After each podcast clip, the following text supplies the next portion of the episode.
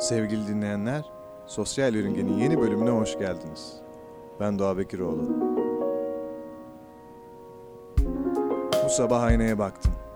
Her sabah bakıyorum ama bu sabah ayrı bir baktım ve beyazlamış saçlarımı gördüm.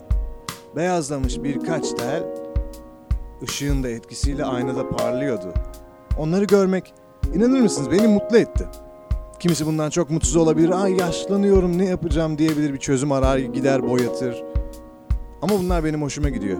Çünkü o beyazlar, o beyaz saç telleri benim gözümde zamana karşı girmiş olduğumuz ve sonucu çoktan kara toprak olan savaşın mükafatları. Onu yendiğimiz, onu kimi zaman sekteye uğrattığımız, ayarını bozduğumuz anların mükafatı.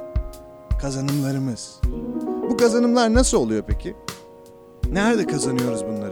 İşte onu bilmiyorum. Belki bir şeyler öğrendiğimiz zaman ya da öğrettiğimiz zaman ya da hayattan zevk aldığımız zaman o beyaz saç telleri zamanı yendiğimizin kanıtı olarak saçlarımıza ekleniyor. Bilmiyorum.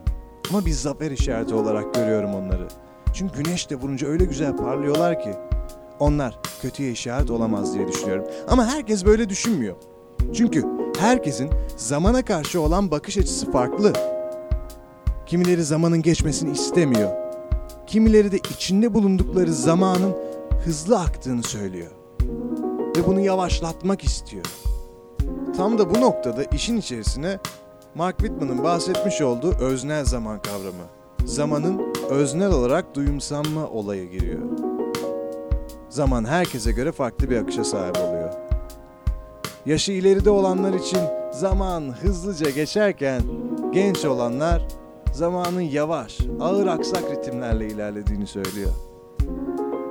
Ameliyathaneden çıkmasını istediğimiz bir yakınımızı beklerken saatimize baktığımızda yelkovan ve akrep oldukları yerde kala kalıyor. Bir daha bakıyoruz yine aynı yerdeler. İlerlemiyor.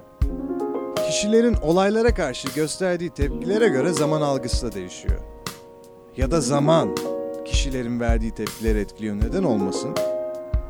Zaman bizi yaşlandırıp öldürürken neden verdiğimiz tepkileri de etkilemesin diye sormak yanlış değil bence. Zaman karşısında çaresiziz. Ve ilerledikçe o geçmişe dair bir özlem duyuyoruz. Çocukluğumuza dair bir özlem duyuyoruz. Belki de ilk gençlik yıllarımıza. Ziya Osman Sabah Geçen Zaman adlı şiirinde bunu çok güzel anlatıyor. İlk şiirim, ilk arkadaşım, ilk sevgim, doğduğum ev. Diyerek geçmişin yasını tutuyor. Daha sonrasında yalnız bırakmayın beni hatıralar diyerek unutulmaya yüz tutmuş. E yaş da ilerliyor. Unutulmaya başlıyor hatıralar. Onlara sesleniyor. Çocukluğunu özlüyor. İlk gençlik yıllarına hasret duyuyor. Ama hepsi yavaş yavaş geçen zamanla birlikte, değişen zaman algımızla birlikte, zamanın üzerimizdeki gücüyle birlikte kaybolmaya başlıyor. Zaman önce bilincimize giriyor, onu bir kafese alıyor, daha sonrasında ruhumuzu ele geçiriyor ve geride boş bir beden bırakıyor. Bugünlük de bu kadar. Ben Doğa Bekiroğlu. Bir sonraki bölümde görüşürüz.